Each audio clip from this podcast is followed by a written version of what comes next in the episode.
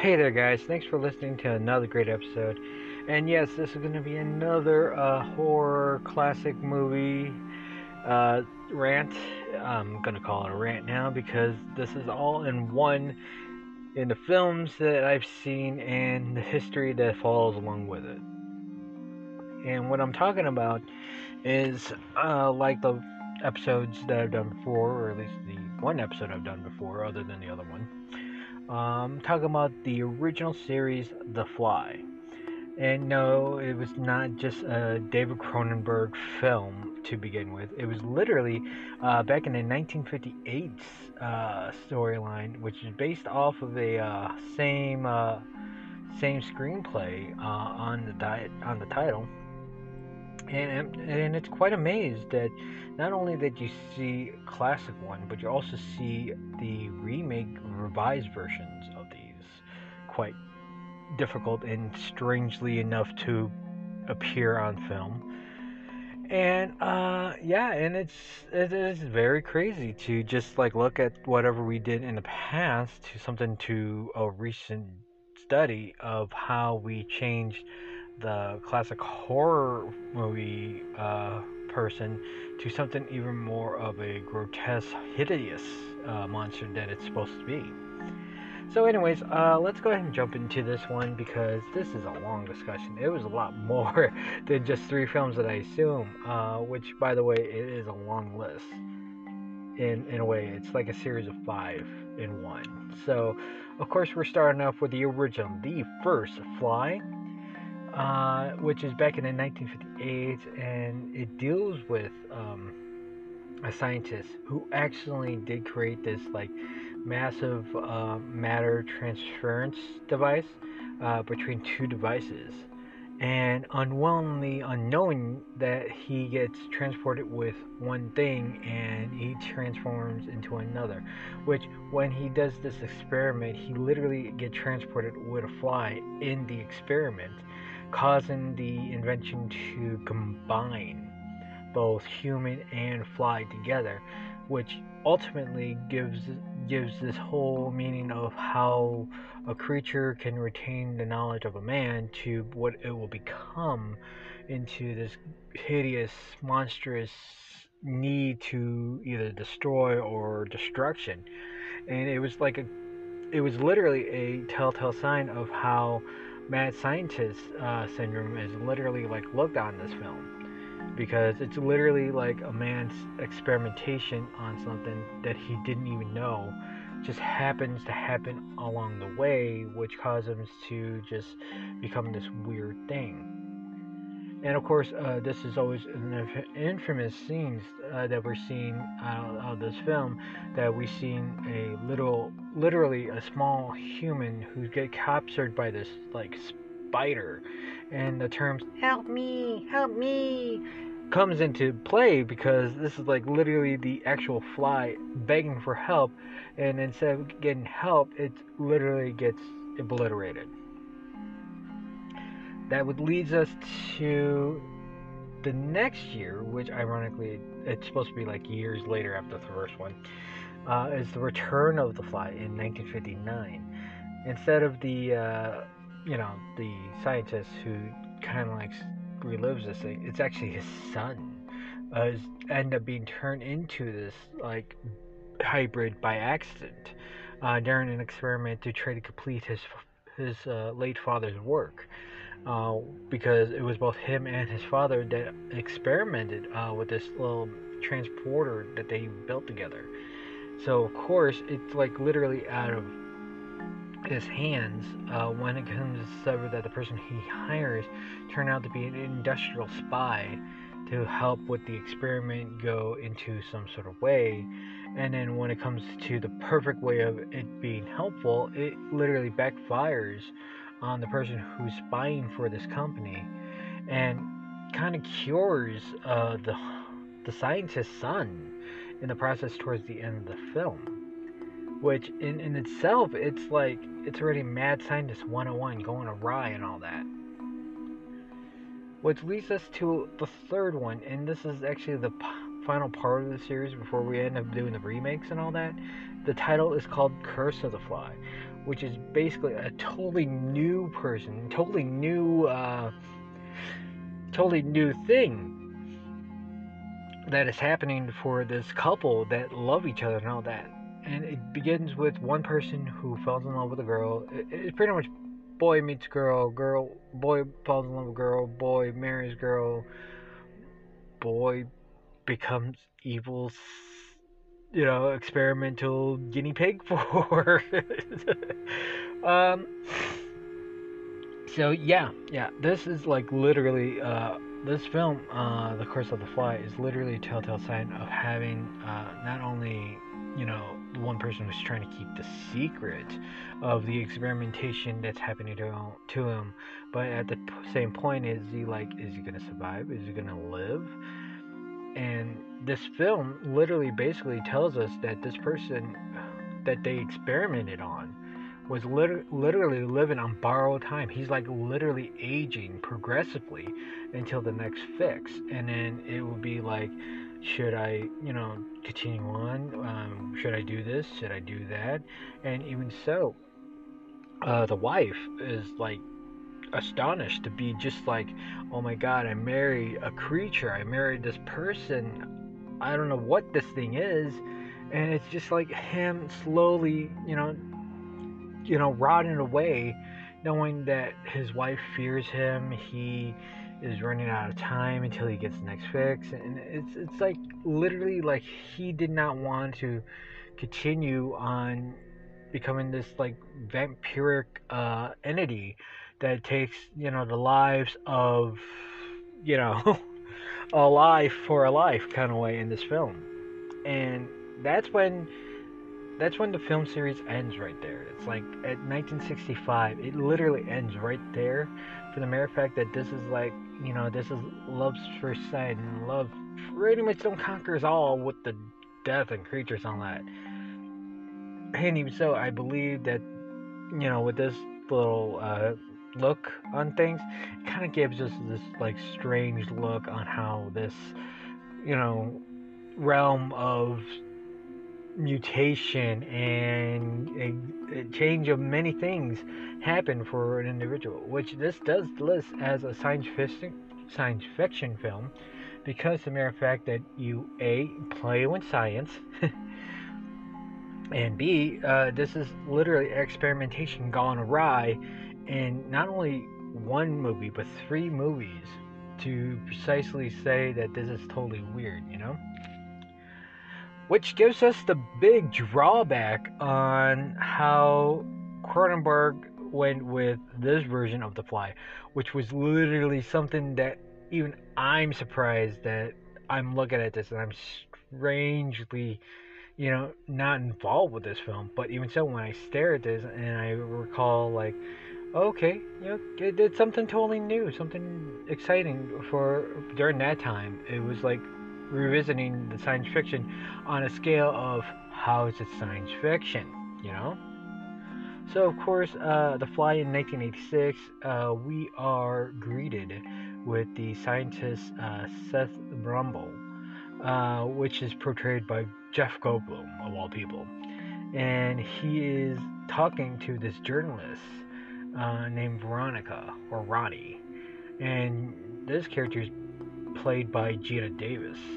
And if you don't recall these two people, uh, they've been in at least another movie that I would like to say, but even so, this particular film, uh, they were just literally uh, like, you know, an item for each other, you know? So, of course, uh, Seth is showing her all the experimentations that's happening to this experiment, which is literally two pods uh, in transportation. Uh, pretty much one integ- disintegrates while the other one integrates. So, and it, it's weird. So, of course, uh, Seth decides to uh, do this experiment without uh, Ronnie's involvement and he decides to test it upon himself like wondering like how could this be and all that and even so he was like in dire situation that this project can either fail or you know be written off as a cookie scientific uh, way, you know. So of course, uh, unbeknownst to him, uh, again, this is a monster movie that has gone awry on this one, and a fly uh, flies in the pod that he was in, and then it gets transported with him being in that pod. So of course, uh, this in a way uh, integrate both the fly and Seth into one being, and unaware of this little problem on the genetic level, which Seth doesn't even know, that the fly is integrated in his system, which gives us this whole new weirdly strength, the energy, and and he's thinking that this is like you know this is like literally the uh, ability of the uh, experiment that he just went through that just like helps him out. But instead um, it wasn't until he finds out later that there's like something wrong with his not only his behavior but the way his body is and all that. And ronnie's like pointing out even so it's like totally weird and everything so it wasn't until a progressionary uh, time that Ronnie and Seth were away that she is like noticing these weird cocky uh, things that's happening. So of course, uh, during the progression, uh, Seth's body slowly breaks down, slowly becomes this like little like crepit of an old man, which is not. And then he realized that he runs the experiment twice over that this is like totally different, so totally weird and everything. And he finds out that the fly is literally like part of his body. He's like dying because how the fly, uh, a fly's anatomy, is like nearly like a progressionary of a day or so. Which, in, in, in a strange way, it's like literally you're looking at nature taking its course on a human-sized scale. But here comes the plot twist. Of course, uh, Geena Davis' character and Seth, while he was uh, early in stage in a way, they uh, they coupled, and then she found out that she's pregnant. So in a way, she has a bit of Seth in her that is not really much of Seth, but at the same time, it's like it's a weird relationship between her and Seth being this creature that's slowly becoming like a man. And towards the end of the film, it's like when we finally see the integration or the full transformation of man into monster. That is like incredibly. Ugh. And even so, Cronenberg did, in a way, gave us this like look of how this whole thing happens uh, for a progressionary experimentation. And even so, uh, towards the end, uh, it is Ronnie that's supposed to unalive Seth right there because he can't go on feeling the way he feels. And now, with the integration part of his body, integrated part of the pod, it, it was already game over him. He's like literally lost all of his intelligence. He's literally reduced to a common thread of a man begging uh, in an unresponsive way of verbal to uh, you know end it to completely dis- disarray him in, in a way. Which gives us to ironically the fly 2 which is 1989 1989 which is like three years after the of the fly of 1986 giving us the sequel that yes ronnie did in fact had Seth's baby, but in a way, it's not really Seth's baby because uh, she pretty much got him alive uh, during the whole child exchange, and of course, it didn't look like a human baby when it comes out. It was like literally a bundle, if you will, and she was being taken over to the Bartok uh, uh, Industries, which is literally like a facility that houses not only the experimentation of what's going on, but they not only took over uh, Seth's work, but literally his foundation, if if you can call it that. Uh, the child's name uh, would be later as B. Martin Brundle, which is uh, played by uh, Eric Stoltz. And of course, this would be like Seth's last will and testament, if you will, because this is only both Ronnie's and Seth's bloodline uh, into one kid. And due to his inheritance that he suffers, he literally is aging uh, right in front of everyone, uh, which is basically he's thinking that it's like, you know, an easier way or, or something that's close to being easy but it's not. It's like literally by his fifth birthday, he's literally an adult uh, when it comes down to that, and he's just like, you know, just understanding things because he has a photogenic memory. He can remember things in certain parts of his life, but he doesn't know why. And sure enough, he finds himself uh, falling in love with a coworker, or at least a worker, uh, named Beth Logan, who is played by uh, Daphne uh, Zinga and she is uh, from Spaceballs fame and Tree Hills fame, many things.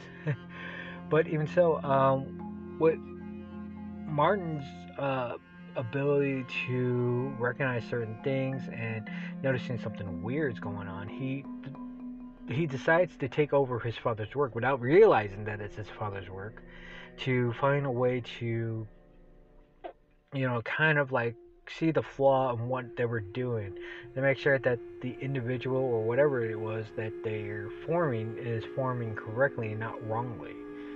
So of course that's like the trait the trait of the mediation and all that. And then Martin's discovering that if there's a, an anomaly in a blood system or something like that, there's a way to cure it, but it requires another living being. But he doesn't feel comfortable on having to exchange a life for a life on this part. But even so, now Martin has no choice but to see this through because now his body is slowly regressing or slowly processing to become like what his dad was, which was literally a human fly. And it's it's definitely unheard of. It's, not, it's definitely impossible. But even so, it was something for him to realize that this is something that he has to endure because this is how he was living. So, of course, uh, there was always a chase. There's always a discovery of certain things, and then of course we are finally looking at the big picture. That yes, it was supposed to meant to be that Martin had to become Seth in order for him to get past this humanly response. The idea of him not uh, turn into a creature, but at the same time not losing the humanity that he was. So he saves Beth, uh,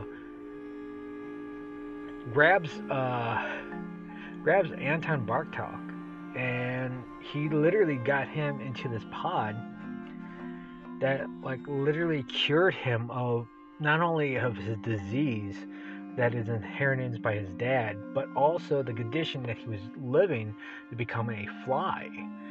So, in a strange way, uh, Bartok, uh, Bartok literally just like grant himself his own immortality in a way by trading places with Martin and, and this whole ordeal that's going with him and it's like it's totally weird to actually see a character who's just like wants to live for living. So of course, uh, this whole film uh, series was one over the other that is like crazy. But even so, um, it is worth watching on either sense. Uh, for one thing, uh, the original on its own is like perfect to watch on a scary movie to be a uh, a film buff, if you will. But at the same time, you can also watch the 80s versions, uh, which is The Fly, Fly 2, to understand the scientific response of how you know both sides of the spectrum is you know? You got one line continuing from another and then you have the end result uh, facing an uncertain future to see how they are in one sense or another. But anyways these are the films that you may want to look at something for uh, spookiness but at the same time it's like it's worth looking but at the same time, most scary on certain times. I do recommend to watch these at night because watching them at night is more spooky than usually it is. But even so, it's like it's something totally different, you know.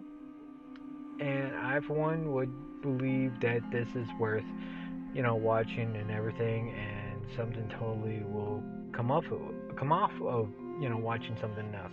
Also, any Cronenberg uh, films that you see, yeah, it's definitely worth watching because I mean, the man has you know goals on the whole Cronenberg deal, you know. And I will admit that, that these that these films are amazing to watch when you are in you know the spooky mood. Even sometimes you want to add them to your list if you want to or not. But it, hey, it's everyone's call. It's everyone's deal. Anyways, uh, I do thank you for listening to this episode. I greatly appreciate it. More episodes are on the way. Even if we're at the end, I would still keep doing other films as well. I know there's a few on the lineup that I'm still waiting on because of this month uh, being spooky season. I would rather get the horror films out of the way, therefore I won't, won't tie it in with the other stuff. So, anyways, uh, I do greatly appreciate you listening. You guys are great people. Uh, you take care of yourself. You be safe, and as always, see ya.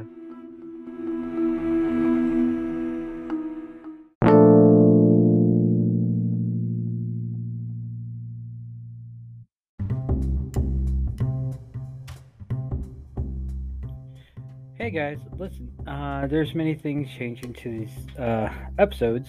So, yeah, I'm currently able to be listened to, and get this, uh, I've been able to be listened to Amazon Music now, as well as Apple Podcasts, Castbox, Google's Play, uh, Google Podcasts with uh, Pocket Casts, Radio Public, a little bit of Spotify, and uh, I actually recently started doing you know Twitch channels. Uh, so yeah, if you could find me through uh, Lone Tech X, you'll be able to see some of my gameplay right there as well. But at the same time, listen to some of my podcasts uh, outside while I'm still delivering some news.